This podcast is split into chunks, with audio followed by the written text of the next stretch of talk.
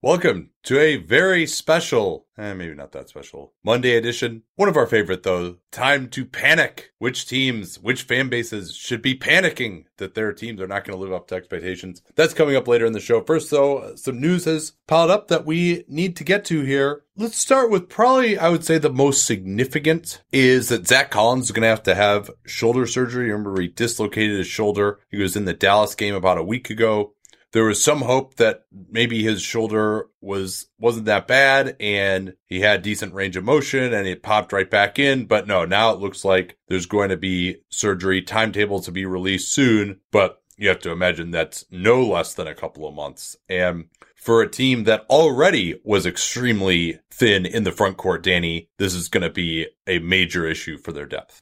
Absolutely. And they just don't have that many options to go with that. I mean, the the resources and, and a lot of the players they've drafted on the on the perimeter have worked out reasonably well. You know, Simons is in the rotation now and some of the other guys, but they just don't have they haven't used resources there. So Mario Hezonja is going to play a lot more. Anthony Tolliver is going to play a lot more, and they'll probably go really small at the three and the four. I mean, we've already seen Rodney Hood playing power forward a little bit, and that's I mean, I'm not comfortable with Hood at the three, much less at the four. At least against good teams, you know, like you could exploit it a little bit and so Neil Olshey's reluctance to sign and pay forwards is a is a coming kind of coming to roost a little bit. And also now any injuries to Hassan Whiteside become a bigger deal. And he missed the Philly game with a, a, a bone bruise at his knee, but he's but but he'll be back soon. So that's not as huge a deal. But remember, like they're just really shallow in the entire front court now, not just at the forward spots. Yeah, and Zach Collins was kind of their backup center. Jusuf Nurkic is still out. Pau Gasol hasn't played yet this year, coming off a foot injury. So now Skal is being forced into action as their backup center and someone who maybe uh, has some potential, hasn't necessarily realized it, but he's definitely a little bit light to be playing backup center, especially in the system that they want, where they want kind of a big plugger who's going to hang back and protect the rim. You know, I'm not sure that that's him defensively. Rodney Hood also is dealing with a, a knee contusion, had to be helped off after scoring 25 points in the Philly game but he's probable tonight against Golden State. Whiteside is probable tonight also with that left knee bone bruise. But you have to wonder if those guys would be playing if they weren't just so thin right now. So we probably didn't spend enough time on them yesterday as far as what this means for their playoff hopes. I mean, they've got a lot of guys out right now. Um, you know, Tolliver is in his mid thirties and just athletically, it's not quite there. I mean, he can still shoot the ball. I think offensively, they should still be fine. But man, I mean, it's getting harder and harder to put together a defense. They've got Hezonja who's going to have to play uh, big minutes, as you mentioned. They don't trust Nassir Little. He's not playing even with all these injuries. Gary Trent's playing like five minutes. Uh, so a lot of Kent Bazemore, a lot of Hood. I mean, that's your probably your three and your four in crunch time for this group. It's also just very different structurally to think about what they need for a team that is hoping to make the playoffs. You know, this isn't just like treading water. They want to actually win win games, and because especially if that timeline is about right for Collins, it's a while until these players come back. It's not two weeks and then you just try try to muddle through and then you get back into it. I mean, this. I mean, Nurkic is going to be out a while from basically everything we've heard, and then if Collins is out a while too, then get into that, and then maybe that opens the door for Olshey to to make a trade. There are a couple different pathways for that, and I mean they have they have motivation and they have this unusual circumstance with cap space if they wanted to get somebody for multiple seasons. Let's go to their Northwest Division rivals, the Utah Jazz. Hit on this a little bit yesterday. Ed Davis fractured left fibula. He'll be reevaluated in a month. That doesn't sound too good. It's unclear whether it's like a stress fracture or, or what the deal is. He didn't seem to be moving too poorly after the game where he got injured. So there's this came as a bit of a surprise. But now it's Tony Bradley time. He's the only other center on the roster. I mean, maybe they could go with Niang and Jeff Green on the backup unit. I mean, that's not going to defend. They are very, very dependent, obviously, on their center to defend. So we'll we'll find out whether Bradley's a player. They did exercise uh, his option, as we'll talk about a little bit later on. So perhaps he'll show enough uh, that to prove that that was a, a wise decision for them. Uh, and then Emmanuel Mudiay he missed Sunday's game against the Clippers with left hamstring tightness. Dante Exum is doing some practicing down at the G League level, but doesn't sound like he's pretty close. They're obviously going to be ultra conservative with him. Jazz fans know that dance uh, already, uh, since they've been through that with uh, many an Exum injury. So Nigel Williams Goss, backup point guard. I mean, now you're there's already some concern about the depth of the Jazz rotation, and presumably Mudiay will be back soon. He's been fine, but with now Tony Bradley and maybe Nigel Williams Goss both in the rotation, that makes it difficult, especially because they're not getting as much uh, from Mike Conley as they had hoped another Northwest Division team with a with a front court injury. The Oklahoma City Thunder. Steven Adams has missed two straight games with a knee contusion. Sounds like he'll be back soon enough. Nerlens Noel has been starting in his place. They do not have the same necessity, you know, urgent urgency because I mean, sure, OKC would love to make the playoffs. We talked about that a little bit yesterday, but they're not in the, kind of in the same boat. So we'll keep an eye on that. But it's not as big of a. It's a big loss because he's a very good player, but they're not in the same position as Portland and Utah, respectively. Yeah, they did have a nice win over New Orleans uh, without Adams, as Noel had six blocks in that game in 24 minutes. For the Knicks, uh, Dennis Smith, after his stepmother passed away, has been away from the team. He was questionable against the Kings. Sounds like he didn't make it back in time. And obviously, uh, I would guess he hasn't been doing much in the way of basketball activities with that family tragedy. So I would imagine if he's going to get back into playing minutes for this team, it's going to take a little bit longer here. Uh, Elfrid Payton also has been missing games with a hamstring injury, and he had to leave the game with that injury. So, like we said, that's usually going to be a one or two weeker at a minimum for a hamstring or a calf. Uh, so it doesn't sound like he's close right now either. So, been a lot of Frank Ntilikina. Knicks also are starting Julius Randle and Bobby Portis together now. Mitchell Robinson is healthy enough to play, but this just shows Danny the difficulties in fitting around Julius Randle. They feel like, hey, Randle is struggling a ton this year. They don't have enough spacing. We were, were critical of their offseason for that reason. And now Mitchell Robinson, who's a big part of their future, they decided, hey, we're not winning games because we have no spacing. So we're going to put Robinson on the bench uh, instead of Randle and play Bobby Portis. And uh, eh, they won't be stopping anyone defensively with that group. No, they will not. And Randle, the adjustment in the Sacramento game, he went four of thirteen from the field, missed all three of his three pointers, had two assists and one turnover as they lost yeah, by. I, I mean, he's 20. been one of the more disappointing players. Again, not in a situation to succeed, but sure. It, you hoped that he could replicate his performance with New Orleans last year, at least, and maybe even build on that. And instead, the opposite has occurred. Uh, let's let's go to a piece of positive news. Trae Young sprained his ankle two days before we were going to do the Hawks on the NBA cast, which was still a lot of fun. And I was concerned, you know, because Trae is just so essential for what the Hawks do that he was going to miss an extended period of time. Fortunately, he is not. Uh, the per Woj, he is expected to practice on Monday, and then barring a setback, he will return Tuesday against the San Antonio Spurs. So about the best case scenario for for Young after his ankle sprain. Yeah, they started Cam Reddish in his absence uh, and got a lot of DeAndre Bembry time. He actually had a nice game in that game against the Heat, although they ultimately got blown out uh, on Thursday. And part of why that's happening is Evan Turner continues to miss time with an ankle injury and Achilles soreness, uh, the latter of which has plagued him going back to the preseason. For the Celtics, Jaylen Brown has missed a few with an illness now. He's going to be out another couple of games. He might meet the team, but he's not traveling with the team on their current road trip. Uh, Tim Bontemps tweeting that not only did he have an illness, but he now has an infection as well. So that doesn't sound amazing. But Boston obviously uh, is blessed with pretty good wing depth. I mean, he's an important piece for them, and he was playing well to start the season. So you wonder when he gets back, it, it, he's probably gonna have to get eased back in. But this does give a chance for Gordon Hayward and Jayson Tatum to get a little bit more reps on the ball. In Denver, Will Barton has missed the last two games with a toe injury. I don't know exactly what the timeline is there. And in his stead, Torrey Craig has started. They beat the Magic uh, 91 to 87. And then they also, and so, I, I mean, I think that just get, allowing a little bit more to, to be a part of the rotation could be a good thing. You know, like we've talked about Michael Porter Jr. and some of the other stuff, but, you know, they still need the depth because it's an important part of their success. For Chicago, with Otto Porter's struggles, they could use some more depth at the three. Chandler Hutchison is finally back, uh, although did not play on Sunday, although I believe he was available against the Pacers in their desultory loss. Uh, but he had revealed that he had suffered a grade three hamstring strain back in August. Um, so we'll see if he gets back on the floor. Obviously, he's got a lot of work to do to get up to NBA rotation level, uh, even when healthy. And then Cleveland, this one was interesting. Uh, GM Koby Altman, remember that Altman took on the job in the summer of 2017 and was immediately tasked with trading Kyrie Irving after David Griffin left the organization. And he is the first ever general manager under Dan Gilbert to get a second contract. He, he agreed to a quote unquote long term contract extension. Well, and Altman, even after this time he spent with the Cavs, he's only 37. And the, I mean, it's been an unusual time to be the general manager of the Cleveland Cavaliers. You talked about the Kyrie Irving trade, but also he negotiated the extensions for Love, Larry Nance, and now recently Cedi Osman, and drafting Sexton and Garland, hiring John Beilein. So I I firmly believe that David Griffin has been their best general manager during this, you know, the LeBron time when things actually mattered, you know, like in Cleveland. And he didn't get an extension or any kind of that support. And maybe it's just that the Gilbert family is seeing things a little differently now. He had been pretty steadfast in the idea that general managers were going to, that, that they weren't going to get extensions, but maybe that's just different now. And I also don't know, I, I'm not saying they're saying, you know, like that Altman necessarily was the,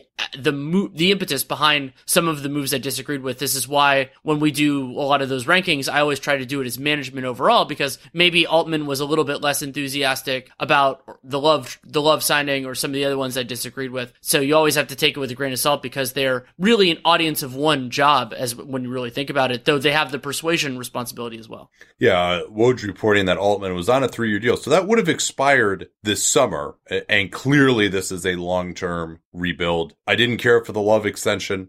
I still, and he's looking about as good as you can hope so far this year, but doesn't seem like there's a great trade market for him. And I, I think Altman also is just really overvalued shot creators and undervalued basically every other aspect. I mean, you think about trading for Rodney Hood and Jordan Clarkson and giving up a first rounder to get Clarkson. Um, and then Collin Sexton, Darius Garland. I mean, uh, you know, those guys aren't looking like bad picks, but they're also shot creators as well. Kevin Porter, shot creator. So they, they he really seems to be going after those guys. Now you might say, hey, uh, at the point they're at now, they just find those guys first and then you fill in the role players around him. But, um, yeah, I mean, it, it was a tough situation. I don't think Altman has done like some amazing job so far, but he's been in, in a situation with absolutely zero flexibility where they've been up against the tax the last two years, despite not even being remotely competitive. So he can't do the take on bad money thing that maybe that'll start this summer. Um, you know, the, he's made a, a, couple of high draft picks that the jury is still out on them. They were never going to be competitive. They just didn't have the flexibility to be so. I think he's at least embracing the rebuild. Um, he wasn't able to get along with Ty Lue, but uh, and ended up firing him early in the season when Lue didn't want to play the young guys. So I do think he's trying to execute this rebuilding vision. I don't think he's shown a ton, but also when you say, Hey, his contract was going to expire and you don't want the guy like chasing a bunch of wins this year to try and keep his job. Yeah, maybe you uh, extend him. Interested to see how long that is. I, I'm not going to, you know, if we were doing organization rankings, should uh, potential p- tease for a future podcast that I might be doing. Uh, he and the Cavs wouldn't be anywhere near the top, but I understand why this was done, even if I'm not just like so wowed by his performance so far. Let's go to Indiana, where they've been dealing with their own front court injuries. Miles Turner is week to week with an ankle sprain. That's concerning because of how, I mean, how important he's been. And then that got compounded when Domantas Sabonis is dealing with a calf contusion. Thankfully, not a, a strain or something worse than that, but he is also questionable for Tuesday's game against the Hornets. Yeah, and the Pacers, they lost a couple of games to the Pistons early that were pretty ugly losses, but they are really benefiting with the all the injuries they've had from an extremely soft early schedule here that continues against Charlotte. Uh, and you know, Domantas Sabonis has put up some big games. Hopefully he'll uh, be healthy soon here. At least it's a calf contusion rather than a strain. You know, I think that's just you got kicked in the calf probably. Uh, so that can resolve faster than a calf strain would. And Edmond Sumner broke his hand. He's going to be reevaluated in three weeks. It was a non-displaced fracture. So it sounds like the type of thing where he could be back in a month or so, but too bad for his career. He was actually starting for them, trying to give them something on the wing defensively. And but the one thing they do have, I mean, even with Oladipo out, even with Sumner out, they have decent depth here. Uh, Aaron Holiday will probably play more. They got TJ McConnell as well. Uh, and uh, Lamb is back. They got TJ Warren. Goga Bitadze now uh, is playing. So they do, and Bitadze has had some flashes blocking shots and hitting threes. So hopefully they can keep it afloat here for a little bit longer. Um, in Toronto, Patrick McCaw is now out indefinitely. And this is a, I mean, they re-signed the guy for four million a year for two years, basically. Uh, a le- left knee issue. He's going to see a specialist. So that's never a great sign. Uh, their rotation has been very tight. They haven't got anything out of Stanley Johnson. Rondae Hollis Jefferson ha- hasn't really contributed much. They've had to go to Terence Davis. I guess he's going to be the beneficiary getting more minutes for the Raptors. But McCaw continuing a both lucky and star-crossed career. I mean, some of the injuries that he's had. So hopefully this isn't anything serious, but the signs don't look great there the Lakers got Kyle Kuzma back. He's been playing, you know, 15 to 20 minutes, so still not all the way into full strength. So we don't know exactly how Frank Vogel's end game rotation is going to work out. Avery Bradley is day to day with a right leg bruise suffered in the Spurs game. Rondo is still out through at least Tuesday, and they have enough players. You know, like they've been getting more out of Alex Caruso, and then KCP is actually hitting some shots, which is exciting. But at some point, they're going to need they're going to need those players to be healthy. And I've been very encouraged by the start of their season, and hopefully that can continue. For Memphis, it sounds like Grayson Allen is going to miss at least a few games with an ankle sprain, uh, that over the weekend, and there isn't any talk of him being questionable. He's being ruled out uh, for tonight's game, Monday night's game, pretty early on here. So it doesn't sound like he, he's going to have an imminent return. So that'll mean more for Dillon Brooks, more for uh, Guduric uh, as well. And Jaren Jackson Jr. is not going to play Monday night against Houston with right knee soreness. It, he was limping around at the end of the Phoenix game, uh, had a, a number of collisions and ended up just sitting out the rest of that Phoenix game. So that's not great. Obviously, Memphis is going to be super cautious there. Uh, for Miami, they completely blew out Houston on Sunday, but did it without Justice Winslow, who's missed two straight with lower back tightness. He will travel to Denver, and Derrick Jones Jr. Uh, still out as well with a groin issue. No indication that he is close at all there. And in a, a potentially interesting turn, it looked there was a possibility that because the Rockets got blown out so thoroughly, Russell Westbrook would not get his previously uh, anticipated day off, but Mike D'Antoni decided to do it anyway, so Russell Westbrook will not play on Monday for load management. With the Clippers, Paul George going through three on three work has not progressed to five on five yet. The talk was always that he was going to come back at some point in November, as uh, Jovan Buha helpfully pointed out on the Clippers preview podcast. November is 30 days long. So thankfully, I'm going to be at the Clippers game on December 1st. So I'll be guaranteed to see Paul George uh, in that game. Uh, down in LA. For Milwaukee, Wes Matthews sprained his ankle against the Raptors, uh, only played nine minutes. Uh, Donte DiVincenzo actually started the second half for him, so no status update yet on Wes Matthews uh, as Milwaukee is uh, traveling to the West Coast here, where he'll be doing their game against the Clippers for the NBA cast on Wednesday night. A little piece of bookkeeping from Bobby Marks that I think is, is useful to remember. Now that DeAndre Ayton has served five games of his suspension, he is moved to what's called the suspended list, which allows the Phoenix, if they want to, to to add a player despite having 15 guaranteed contracts. Ayton, assuming nothing changes with his suspension length, he'll be available December 17th against the Clippers. In DC, CJ Miles is questionable for the, the Wizards game Monday against Detroit. And then in Orlando, I think this is kind of a, an interesting overall point guard story. First thing, Michael Carter Williams has missed the last two games with a hip issue. We had both been critical of playing him and Markelle Fultz together because of their combined limitations. And we'll keep it. I mean, he's he's had hip issues before, but then the to me the far more compelling part of this is that Markelle Fultz started their most recent game, that loss against the Denver Nuggets, and will remain in the starting lineup for the foreseeable future, according to Steve Clifford. Yeah, Clifford noting that they've been struggling to score going back to preseason. John and I talked a, a lot about some of their struggles uh, offensively. I don't know that Fultz is necessarily the answer. I mean, he does provide maybe a little bit more dynamic penetration, but off the ball,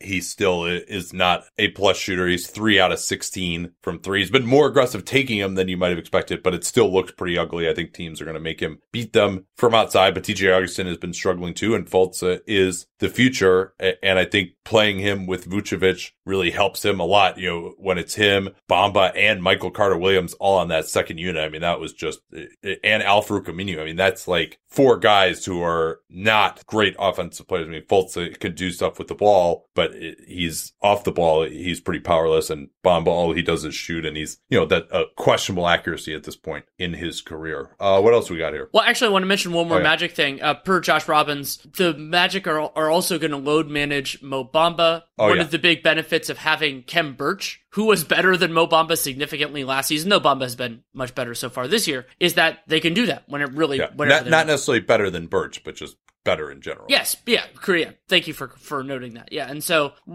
I think that's generally a good thing to be cautious, especially young players who aren't you know centerpieces of the rotation. I do want to actually mention with the Fultz and the the Fultz and DJ thing. I did make a comment on that that it sort of parallels to me the and I've criticized Nate McMillan for this in the past, even though he did a great job coaching last year. Of the you know like our starters weren't playing well, our backups did well, and so we're going to leave them in. DJ Augustin is a better player and specifically a better player for Orlando's starting five than Markelle Fultz. And so, yes, they have struggled a lot to start the season offensively, but I'm going to lean pretty strongly towards the superior player unless they're making some sort of other decision. But when you consider the amount of money that management spent on Vooch and Terrence Ross and everything else, I mean, Augustin is a far better pick and roll operator. And while I like Fultz and think that he provides value in the league, I still go with the better player, at least for now.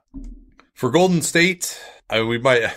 I almost, I almost want to just put on like a moratorium of talking about the Warriors until like you know we're talking about like the draft or trades or something at this point. Uh, I mean, I guess we'll still be going to their games. Uh, Draymond Green is going to miss a few games with a left index finger ligament injury. Unclear exactly what that is. I mean, a ligament injury that sounds like kind of surgery like, but we'll see. There, he had a wrap on after the game on Friday and then did not play Saturday. D'Angelo Russell also missed that game against Charlotte, which they had a nice performance from Eric Paschall, but still ended up on the end. Uh, Russell questionable for tonight's game against Portland with that ankle sprain. Guessing he's not going to play. we'll see. Maybe I'll be wrong about that. And then Kevon Looney is supposed to undergo advanced testing over the next few days, and he's going to have a timetable after that. The one thing that I would question, supposedly he's been dealing with this hamstring neuropathy for a long time, and maybe this happened before and we didn't know about it, but like, why is it just now that he's seeing the specialist and they're actually like dealing with this problem? It, it, seems odd to me that if he had this issue for years, that he wouldn't have like seen a specialist about it a, a long time ago. But he's supposed to get a timetable after that, but it doesn't I haven't really done any research on what the treatment is for this sort of a thing. But again, you know, they just wanted to be help- healthy for next year. So whatever it is, it's going to be extremely conservative treatment for him. Update on the Detroit point guard injury front. Reggie Jackson dealing with a stress reaction. He will be out for at least four weeks. Yeah, that's his, his lower back, by the way. Lower back, I, yeah. I, I, forgot to put that in. Yeah. And uh, Derrick Rose will not play on, on Monday with a hamstring issue. That'll be a second straight game missed. Hamstrings are tricky. Derrick Rose has history with this. It could be a little while.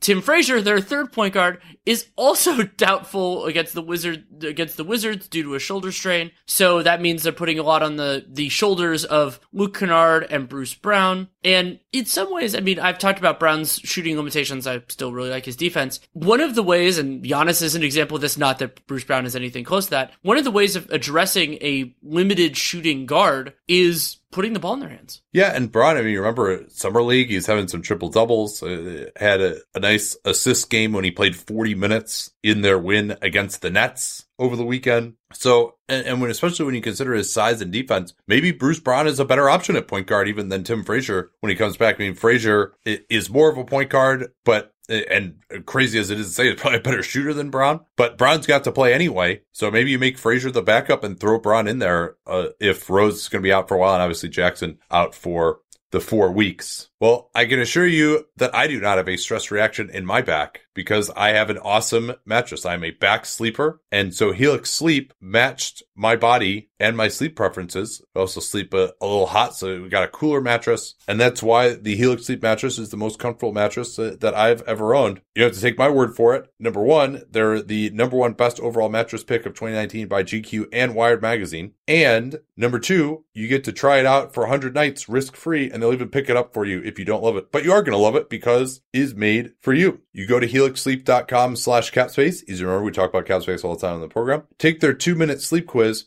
and they'll match you to a customized mattress that'll give you the best sleep of your life. And they can even split it down the middle for you and your partner if you have different sleep needs. Right now, Helix is offering up to $125 off all mattress orders at helixsleep.com slash capspace. So that's up to $125 off at helixsleep.com slash capspace. Don't forget that slash capspace URL to let them know that you came from us. All right, time to blare the siren. for one of our favorite segments every year. We actually had someone tweet at me and said, Hey, when are you going to do this? Well, it is now time to assess whether the fan bases of disappointing teams should panic. Danny, who would you like to start bouncing off the walls about first here? Well, I don't know if it's one that I want to bounce bounce off the walls about, but I think an interesting place to start this is with the Houston Rockets. Because what's different about the Rockets is not the question of whether they're going to be a playoff team. I think we both expect that. 538's current projections have them actually as the number one seed in, in the West. But remember that, like a few other teams in the West, they have lofty aspirations. And that's more what I'm talking about rather than them, you know, missing the playoffs or anything. Yeah, I, I think that's a, a good way to look at it. And if you are someone like us who thought the Rockets were a championship contender, certainly a very disappointing start so far. 26th in the NBA in net rating, negative seven. They haven't blown anyone out. They had a absolutely horrendous loss against Miami. Afternoon game after a Saturday night in Miami. Perhaps that was fait accompli, especially with uh, a few Rockets enjoying going out. But Russell Westbrook is going to get load managed tonight. We're recording this during the afternoon the way I want to go through this maybe is to say, all right, what are some of the reasons they'll be better? Or what are some of the reasons why this is real? What are some reasons why they will be better going forward here? A really basic thing to look at in these circumstances is is there anything unsustainable in their in their profile? And in the Rockets case, there is in terms of opponent shooting. Houston is giving up 44.3% on opponent three pointers. Not only is that the highest shooting percentage in the league, it's the highest in the league by 4%. So just due to regression, I mean, even if the Rockets were giving up the, the highest proportion of open threes in the league, you would see that, expect to see that drop. And then turn to mid range, they go all the way from the highest opponent shooting percentage to the second highest opponent shooting percentage, 45.6 from mid range. So I'm, you know, th- there there are some legitimate qualms to to be had about their defense, but those sorts of problems, you know, they're 29th in defense and they're significantly significantly better than that because they're they're dead last in opponent field goal, effective field goal percentage as you would expect given those two numbers I just cited. Well, and then you can throw in which this isn't necessarily a great indicator, but it also exacerbates the opponent's shooting numbers right now is that they're giving up the third most threes in the league of any teams as a percentage of the shots that they're facing. So that's not a good indicator, but it also exacerbates the crazy opponent shooting against them. And, and that's probably a little bit more luck based. Then you turn to the offensive side of the ball, 29th in the NBA shooting the three ball, and they take the most threes in the league there as well. 47% of all their shots as threes. That's down a little bit, as you might expect with Westbrook this year, but they're shooting just under 30% from three. And James Harden, Eric Gordon in particular have been way, way off. Westbrook is also below 30%, but that you would expect given his recent history. Doesn't look like he's going to necessarily turn it around from a shooting standpoint. That's a, another reason to not feel great about them. He's still shooting poorly from the foul line as well. Other things I've liked to, about the way he's fit in there, uh, including the pace getting a little bit better. Uh, also, you could just point to the fact that hey, remember they did this last year, right? Like they Harden kind of takes a while to get into shape uh, some of these years, and maybe that's part of why he's starting poorly. Maybe the legs well, aren't there. But that actually that t- ties in with one of the reasons that I would be a little bit more concerned, which is I think it'll be meaningfully harder for them to improve on the buyout market like they did last time. Remember that there are significantly more interesting teams to the Austin Rivers and the Kenneth Farieds of the world. Granted, they already have Austin Rivers, so they don't have to worry about getting another one. But the Clippers and the Lakers, most notably, though I think they're going to be higher buyout places. So Morey's talent at identifying those players is a part of it, but also it's the desire to want to play for that team as opposed to the other options on the table.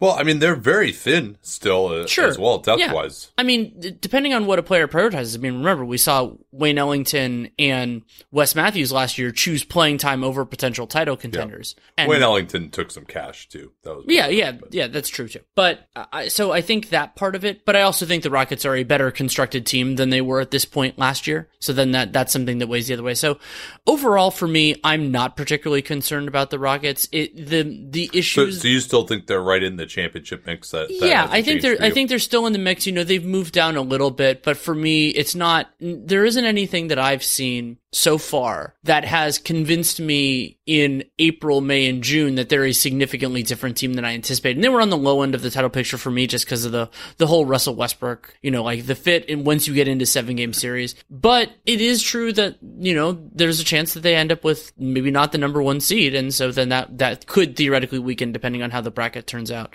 So my t- my panic level for them is low. I'm at a four for right now. But it, you know, I, I reserve the right to to see like if some of the stuff that I'm writing off now is unsustainable. If it starts to maybe if even if it regress if it regresses to the mean, but they're just still larger structural problems that it could be there. I'd probably put it at a six. I think Westbrook, the results have been mixed. He's defensive rebounding like, like crazy. They are now average in defensive rebounding, considering that they really are only playing one center for most of the games and playing a lot of centerless units. Tyson Chandler is, is, you know, he's like a 10 minute a game guy and Clint Capela has not looked good. He's obviously has helped them on the defensive glass. They are playing much faster. I, I like that a lot. I think that he can be more effective than he was last year because of the spacing that they have, even with nobody hitting shots that they still get up a lot of threes. Teams still respect their shooters. So I like all that. Westbrook and Harden together, though, I mean, that is just, there are some big time concerns about your effort level defensively on a night to night basis, especially with Clint Capela again, looks to uh, just that 17 18 playoffs before they played the Warriors seems like a long way away at this point now. Uh, also, uh, Miami did this to them, especially in the first quarter uh, when they blew them out yesterday. Russell Westbrook just not getting guarded in the half court uh, is going to make it harder for James Harden. Uh, I think teams, we saw Miami aggressively double teaming Harden when he went into his ISO ball or just really, really helping off of, of Westbrook when he was one pass away on the wing. That's something that other teams are going to do. And it obviously becomes more of an issue in the playoffs when you get into this where they're scouting each other a lot better. So, and just to, I mean, just simply the fact that they're 26th in net rating and they haven't blown anyone out yet uh, is not amazing. And, you know, Harden's just going to have to play better too. I think he's going to. But again, as he gets older, he becomes more and more reliant each year on that step back three. If that doesn't fall, uh, now he's at a new point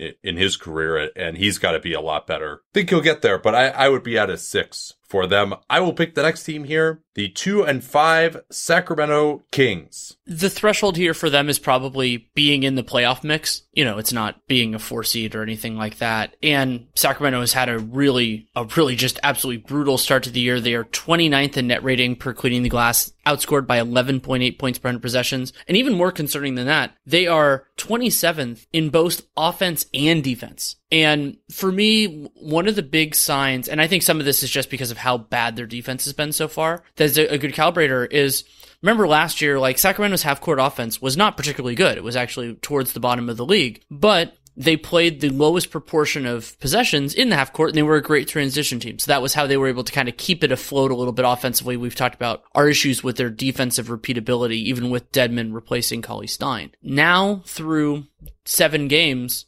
they're middle of the pack in terms of proportion of possessions that are occurring in the half court. And that is a big problem because their half court offense is still bad. And it, you know, they have better talent now than, than most of last year just because Hield and Bogdanovic and everything else. But those guys aren't playing particularly well. And so I do think that they're suffering from negative feedback loops. Getting fewer stops means that you get fewer transition opportunities, even if some teams run off makes. But I think that kind of, it, it gives you an idea of how the theory of this could go south pretty fast without really changing that much. Yeah, and some of the things that you mentioned, I can add to it, are some of the stickier things, right? It's not just shot making, it's style of play, which is something that begins to be elucidated pretty early on in a season. You can add to the transition, uh, turning the ball over a lot. That's something that uh, more of a style of play thing than a shooting luck type of thing. That that's something that uh, more indicative early in the season. Not getting to the foul line, another one of the things that you could point there. Uh, another bad indication. Opponents are shooting 38% for three. I mean, that's not like just a ridiculous outlier this early in the season. I mean, it's a little better than average. It'll probably regress slightly, but not a ton. And then opponents are shooting 55% from two, including 68% at the rim, which is just a completely insane number. Uh, at power four, they have absolutely no rim protection. I think maybe getting Bagley back will help a little bit with that, other than he brings uh, perimeter defense problems. He's not going to be back for a little while too. Uh, nobody shoots 68% at the rim over an entire season. Against the team. You know, nobody's defense is that bad, but it's still more susceptible to a style of play thing than opponents shooting on jump shots. So What and, something else I wanted to bring up with them, I, I need to watch a little bit more film. I've watched, you know, watched I think pieces of at least four of their games, but sometimes an opponent or a team having a low opponent free throw rate can actually be a sign of something bad. Basically, that you're not close enough to foul, and I think I've seen some of that from Sacramento's. They're just the limited help to defense that Well, they have. and they don't have like bigs and rim protectors out there, right? I mean, Right, Trevor exactly. Ariza at the four, Harrison Barnes, Bjelica. I mean, those guys are just provide absolutely no deterrent at the rim whatsoever. Exactly. And so that that creates some of these problems where you're just not providing enough resistance and they're not even getting to the foul line. So and that's really one of the only things that has looked like good in their profile so far. That and offensive rebounding. And and that should that should reasonably continue. And and there's also this idea, you know, it's been nice that Richaun Holmes has has done well overall, but he is in some ways a more extreme version of something we've talked about with Marvin Bagley before and numerous other guys of the he can produce stats, but how much does he contribute to winning basketball? Because at center, the most important thing that you can do in most schemes, unless you're Nikola Jokic or something, is protect the rim, d- deter shots there. And Richaun Holmes has never been, you know, he can block some shots, but he's not really that rim protector who makes opponents the quality of their shots worse. And so shifting him into the starting lineup because Luke Walton maybe thinks he's playing better than Dedmon, they need a little jolt offensively. I think that's going to lead to some negatives defensively that will be harder to correct. He's improved since his Philly days, uh, but uh, and he had a really nice play to help win them a game against Donovan Mitchell, sliding his feet on the perimeter, forcing him into a, a difficult shot. Certainly, there's been a lot of fire on Luke Walton. I mean, the fact that some of these stylistic changes have occurred with a coaching change as well. Uh, I was talking to a, an advanced scout the other day who said, "Yeah, Dave Joerger, even if he's difficult to get along with, was very underrated in how good of a job he did in putting the, these guys in position to succeed, whether it was running or you know whether it was set plays in the half court. I did think Walton ran a very nice play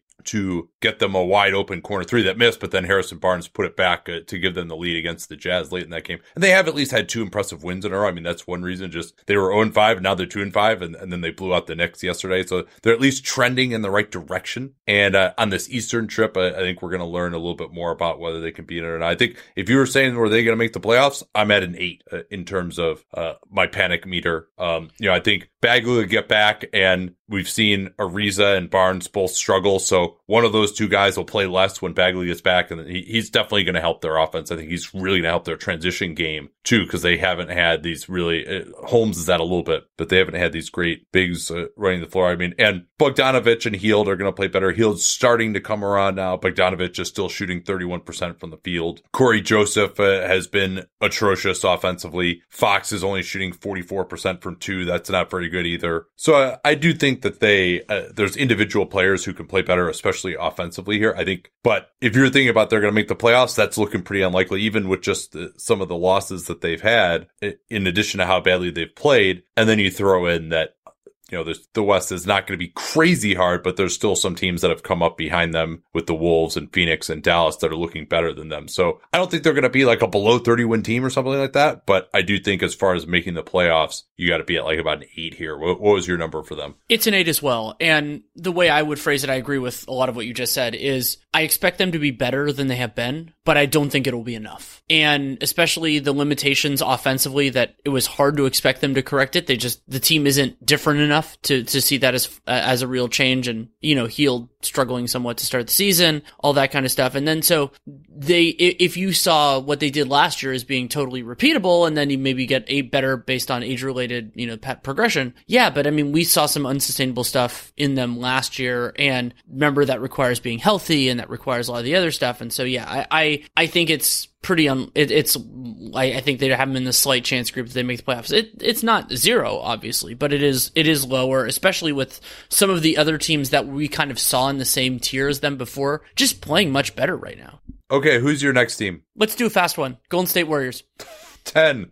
Uh, well, so I'm gonna go ten and three, and so the ten is the obvious. They're they're not the same team, but the three is this idea that and this relies more on how they played before Steph Curry got hurt, that if they weren't going to be as like a, a playoff team or whatever, if they weren't going to be, you know, like a, a decent team in the, in the non Klay time, it's better to go all the way down than to go part way down. You know, you get a better draft pick. You can rest guys like Draymond Green more throughout the season. I, I actually think like if they're going, if that was the team they were going to be, this is better than that. Yeah. I mean, the only reason to me, I, I agree with you there. The only reason to me that I might feel some panic is if just like D'Angelo Russell and Draymond Green and even Steph Curry, who before he got hurt, granted, it was a, a short amount of time, he wasn't shooting well from three. If those guys just aren't that good anymore going forward, then, you know, you're really panicking beyond this year. Um, but yeah, don't have a ton to say uh, on them. Uh, let's go for the Denver Nuggets. Again, this one, they're four and two. They've had some ugly wins.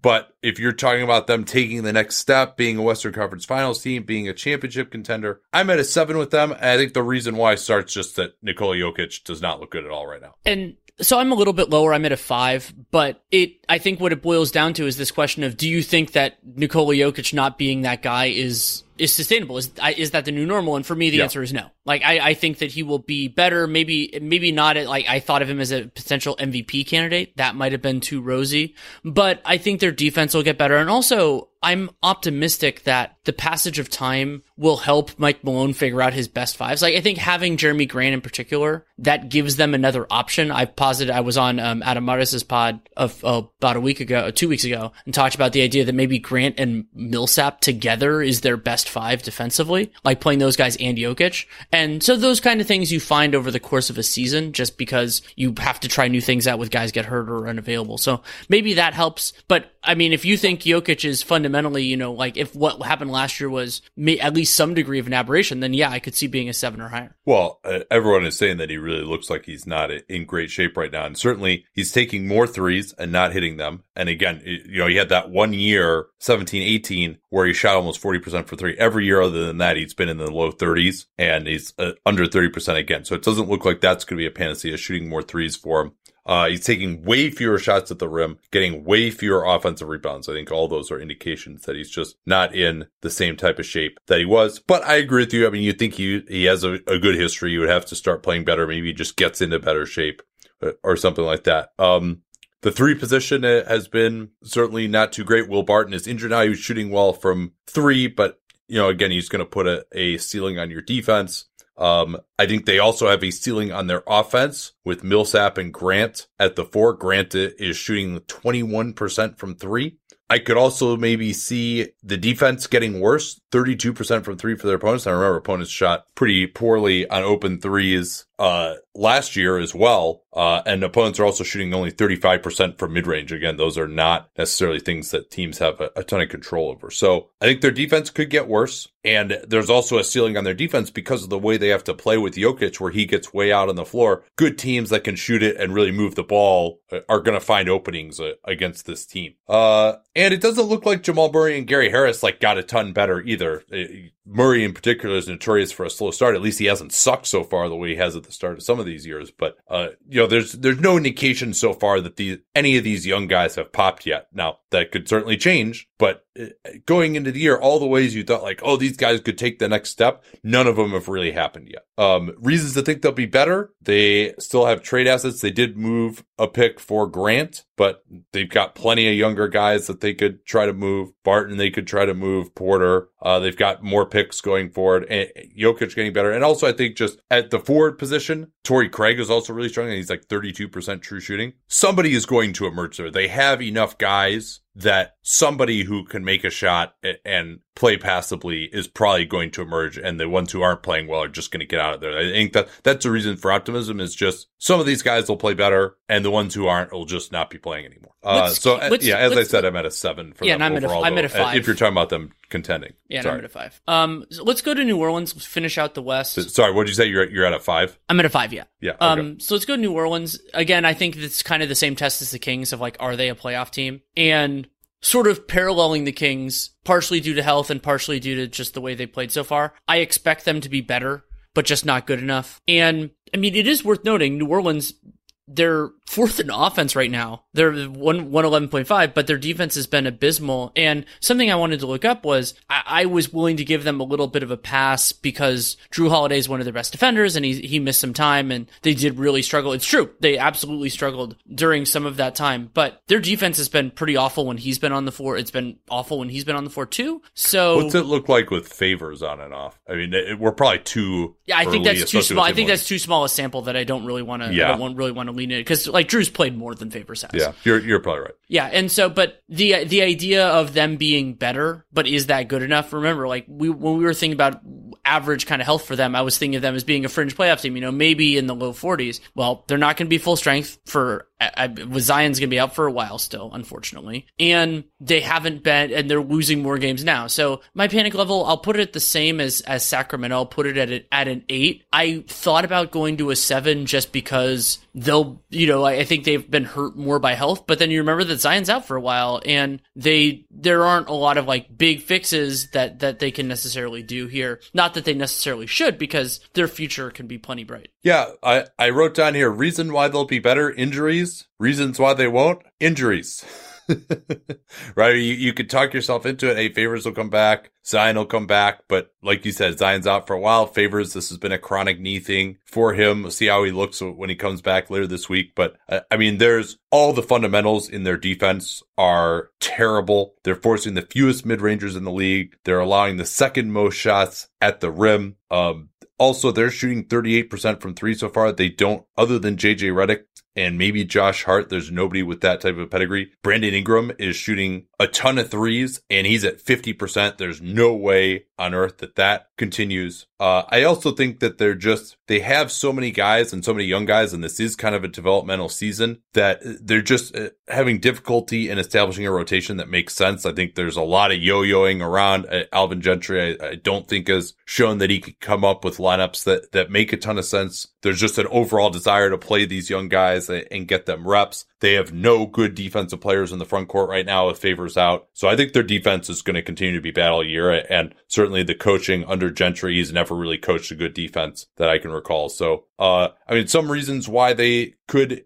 improve. Nickeil Alexander Walker hasn't played that much, but he's either going to shoot less, he's going to shoot better, or he's going to play less, even so than he has. And I also think Josh Hart has looked pretty good. Lonzo Ball's new jumper uh, is looking solid. He actually leads the team in minutes right now. Uh, and they haven't really just gotten killed in any of the games when they've been healthy. I mean, that one Warriors loss is kind of really weighing down their numbers when just about everyone was out. Uh, so I'm, uh, I think they're going to be better. Again, you know, like Sacramento, I think they're going to be kind of in the 30s. They're going to be really exciting. Maybe Zion can transform them. Maybe there's hope that the teams above them, like Dallas and Sacramento and, and Minnesota, uh, Spurs, Blazers, that those teams aren't going to run away and hide. And maybe if Zion comes back, he's just that good. But uh, I, I'm not too optimistic. Um, let's go to the Bulls now. I am quite worried about them. Their defense is atrocious. They're basically at the same shot profile as New Orleans, forcing the second fewest mid rangers, and they're allowing the most shots at the rim. They also have had. Wait, I, I think I because I, I, was going to bring this stat up. I think we should yeah. mention the proportion of shots. Forty-five percent of the shots that opponents are taking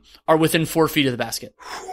that's yeah that's that that's a better way to say it than that they're the worst in the league. I mean that is a, just an astronomical number. And and it's also pretty incredible, and you could you could take this in either direction. That when Wendell Carter's been on the floor, they've actually been a pretty much a league average defense. They've been a train wreck when he's been off. But I mean, remember that if your high watermark is average, then that's a big big problem if you yeah. can't get another center. Well, and I mean, I think three players in particular really stand out to me as killing them defensively. Markkanen has been awful. He got lit up trying to switch uh, in that Indiana game yesterday. LaVine, just uh, we know what he is defensively, both on and off the ball as a help defender, losing shooters. I mean, he's really just one of the worst in the league. I mean, it, it could be possible, Danny, and they have improved the defensive personnel around him. It's, there's still some other holes, but it could be possible that he's so bad that you just, even if you have other really good defenders around him, that you just can't have a good defense when he's out there. Like he actually may be that bad, which is Well, I mean, we saw that with the, the. Collin Sexton cut in at the end of the game against Oh the Cavs, God. where the Bulls were actually defending reasonably well, and then they just got Sexton got that dunk to end the game, and it's it's an interesting test of like PIPM and a few other things have pre- previously rated guards just disastrously in defense, and we've always been skeptical. Devin Booker has been taking the brunt of that over the years. Maybe just maybe Zach LaVine is the one is he's not the ex- he's the exception that proves the rule, where like you can have a point of failure that is not on the interior. I'm not sure yet. I'm going to watch a lot more Bulls, but yeah, I mean that's a, it's a big reason. And but also they they don't have enough talent to make up for that. It's not like they have great wing defenders. I mean they have some good defensive players on the team, but they they can't figure all this out.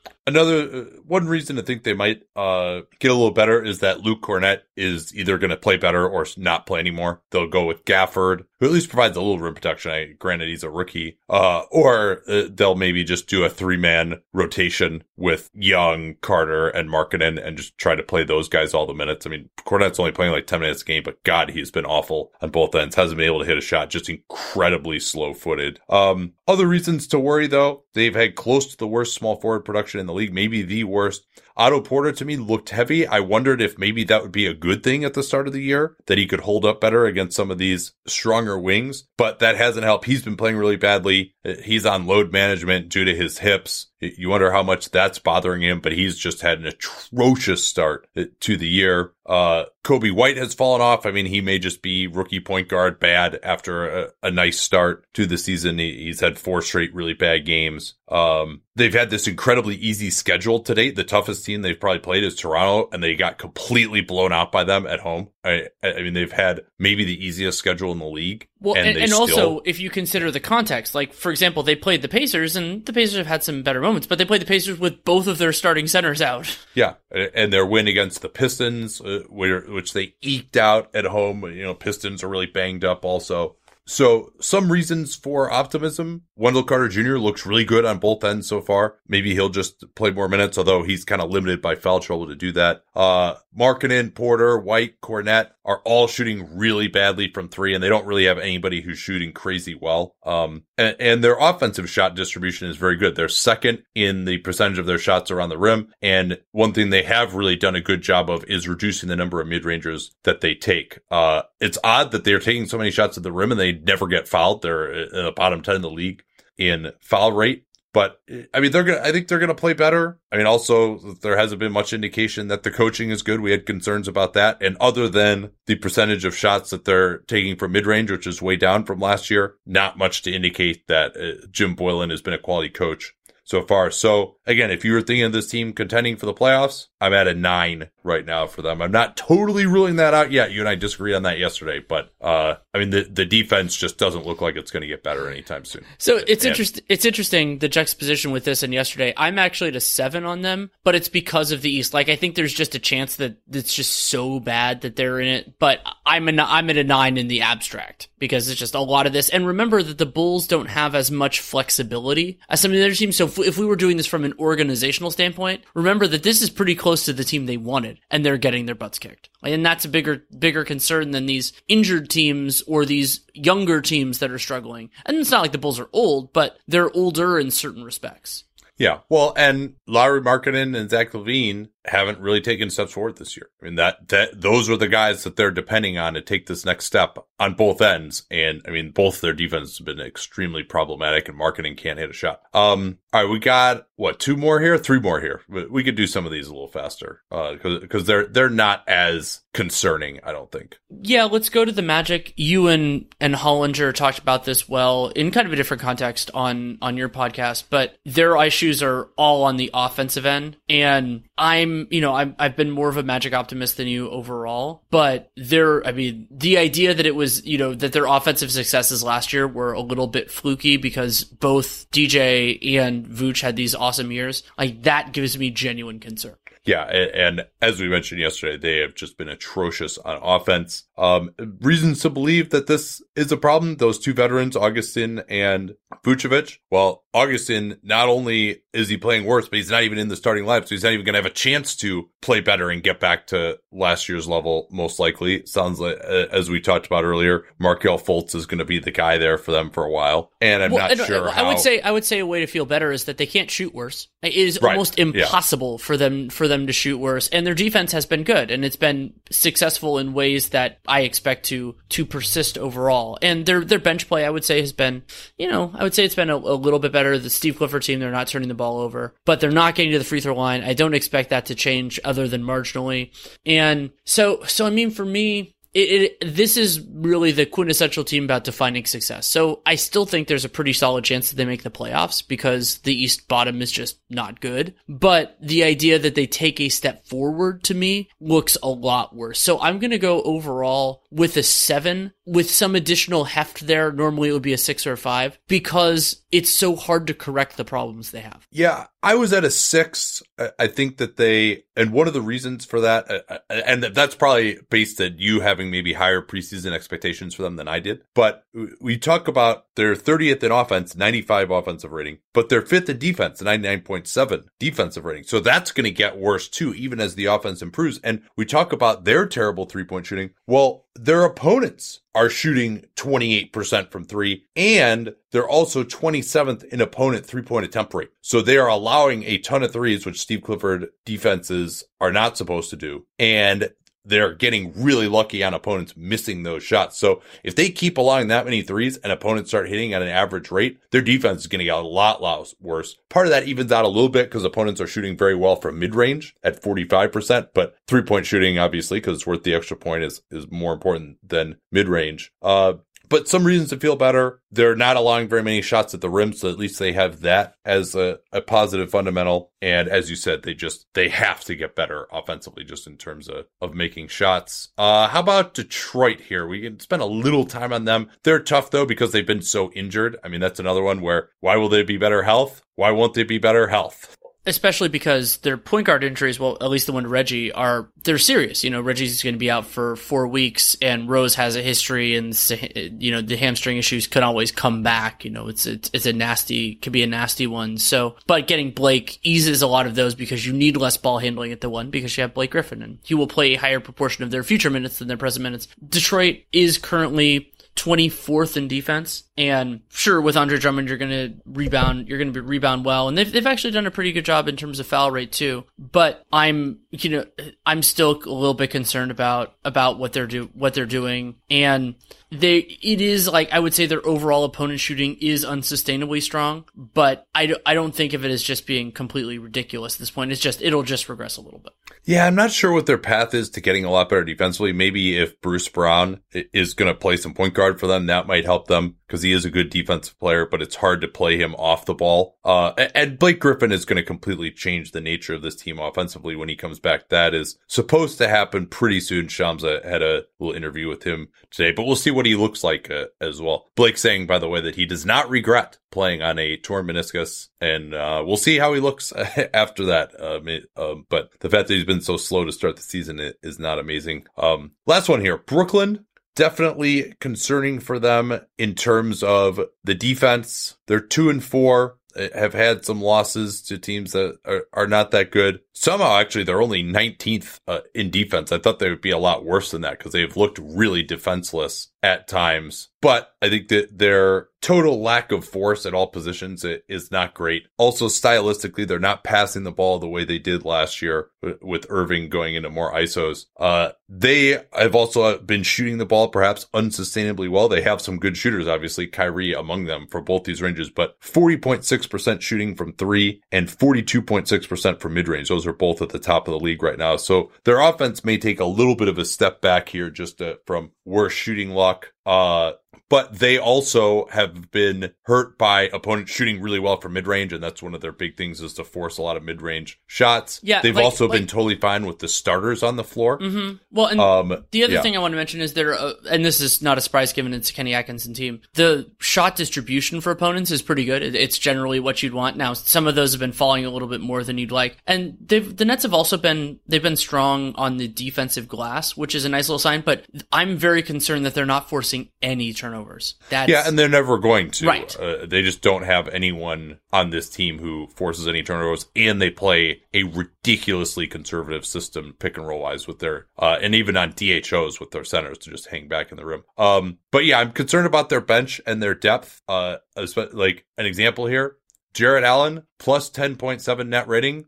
DeAndre Jordan, negative 13.5 net rating. Part of that's been just some unlucky shooting by opponents when Jordan is on the floor. But man, that is, uh, that's gonna be something to watch all year. Uh, DeAndre Jordan may be completely cooked. Um, but reasons to not panic, the East sucks. And that's why I'm only at a four for them. And they, they have by far the best player of any of these teams that are fighting for the bottom end of the East uh, that we've mentioned here. So I, I think that helps a lot too. Now, if Irving gets injured, then maybe, and he doesn't have the greatest health record, then maybe you, uh, you can ratchet that number up a little bit.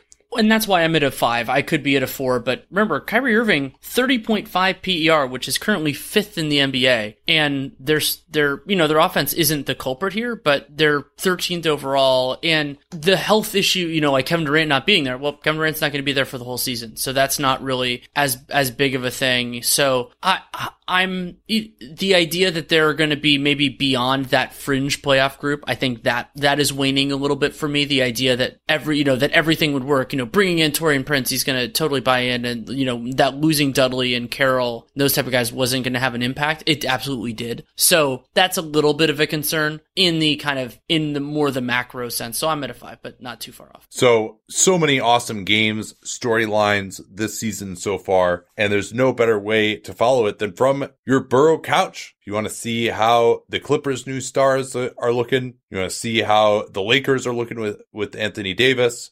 The Sixers uh, with their new cast of characters, uh, the Jazz. There's so many new teams that I am just really fired up to check out. I've never been so excited to watch games at the start of a season as I have been this year. And with my customizable Burrow sofa, which you can pick your fabric color, your leg finish, armor style, and the length, and even add a chaise lounge or an ottoman. And with their built-in USB chargers, so you don't have to worry about your phone dying while you are binge watching the NBA or anything else. Burrow sofas are the best way to relax at home. Their durable fabric is naturally scratch and stain resistant. So my cats definitely put that to the test. It is held up extremely well. And they offer free one week shipping so you can have your new, sofa set up by next week's games. This NBA season, don't settle for your same old couch. Settle into a comfy new Burrow sofa. Get $75 off a new sofa and that free one week shipping at burrow.com. Like you burrow into it. Burrow.com slash capspace. B-U-R-R-O-W. Burrow.com slash capspace for $75 off a new sofa. And don't forget that slash capspace URL to let them know that you came from us.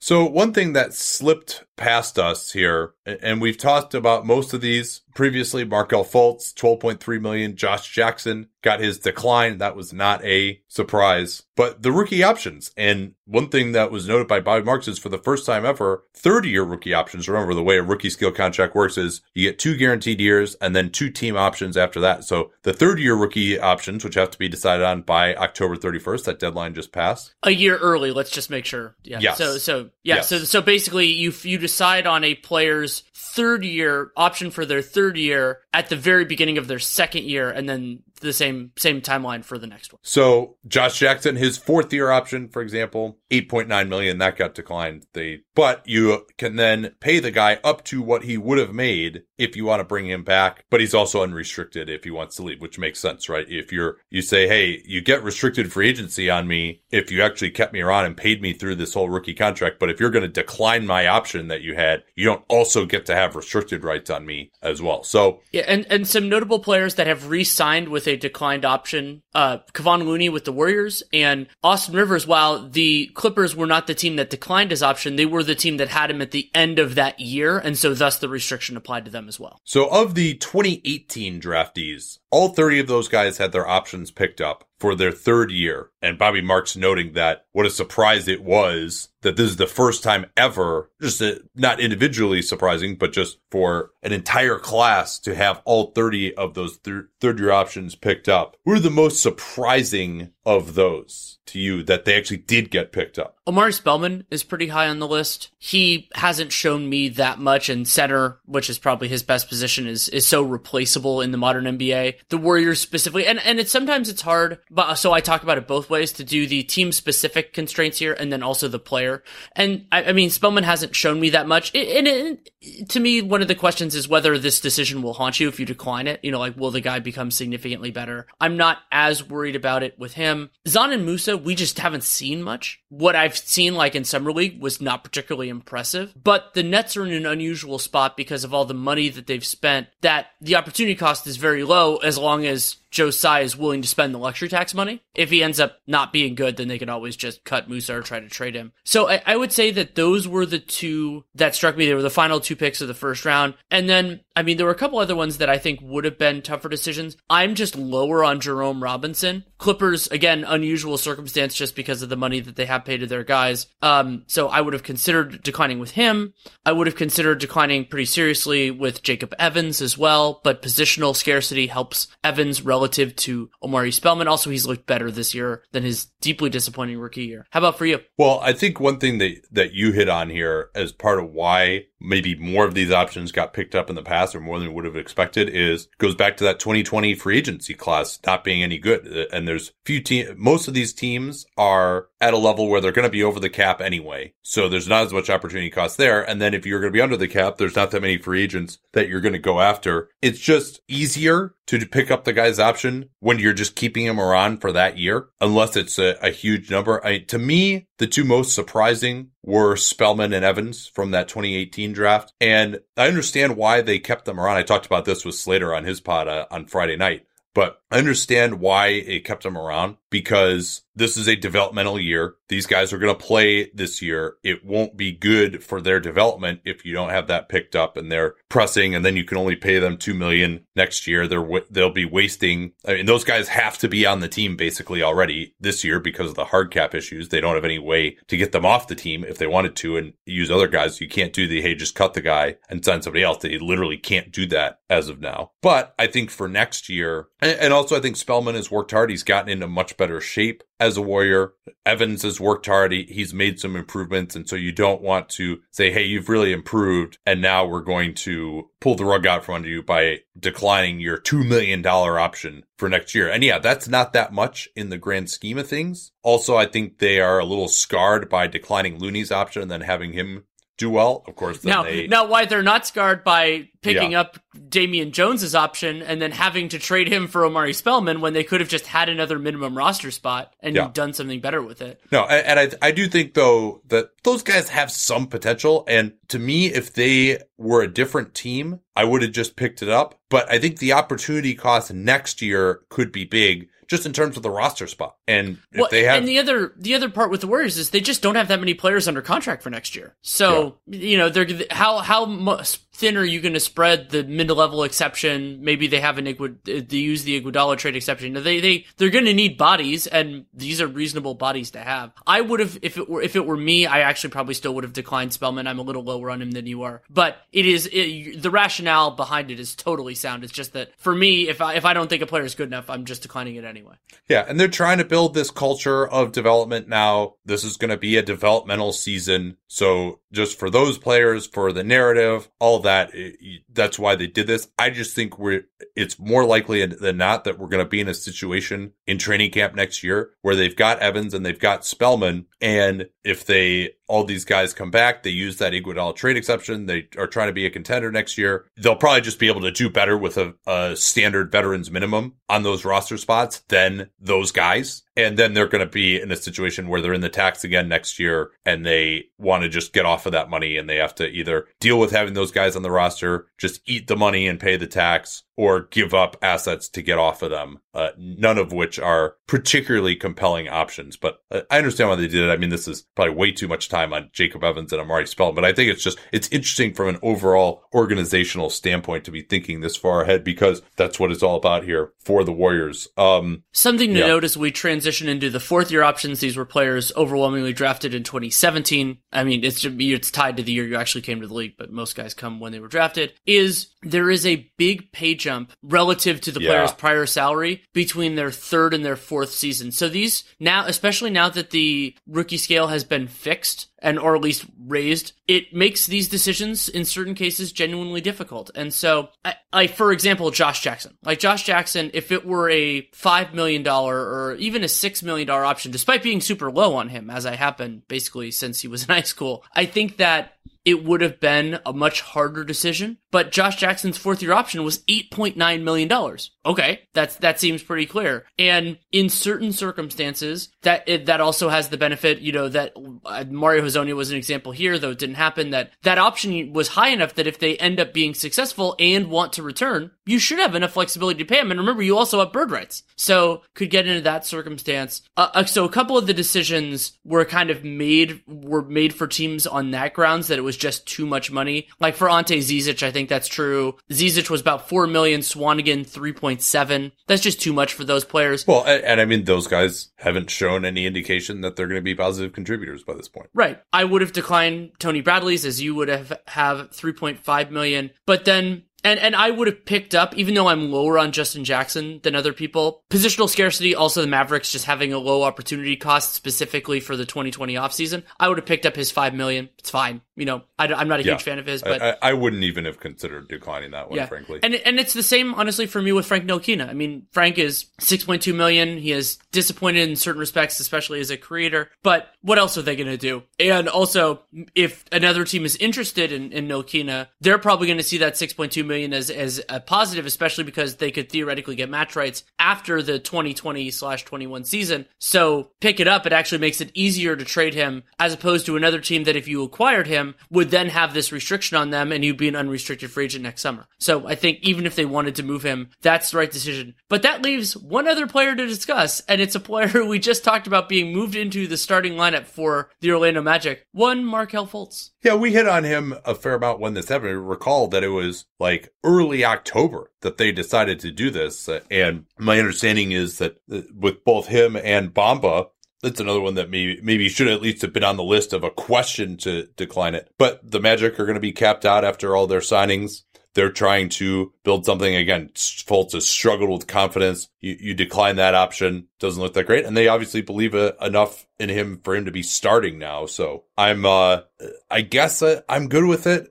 If they really saw enough from him, I still am not a huge believer in the jump shot. Maybe that's going to come around. Maybe he can make bigger strides. At least he's made improvements now uh, from where he was uh, a year ago. Although again, his form from three is still really busted to me. Um, all right. I think that can wrap it up here. Anything else to talk about before we go? Make sure to check out the NBA cast on Wednesday. We're going to be doing Bucks Clippers. It should be absolutely awesome. Alternate broadcast, and you can watch it on YouTube, Twitch, and Periscope. Periscope natively in Twitter if that's how you want to do it, and everything else. So that, will be a lot of fun. And we, of course, have podcasts throughout the rest of the week. Yeah, and also Hollinger and Duncan, don't forget yes. to subscribe on your favorite podcast player. We'll talk to you all tomorrow night. Till then.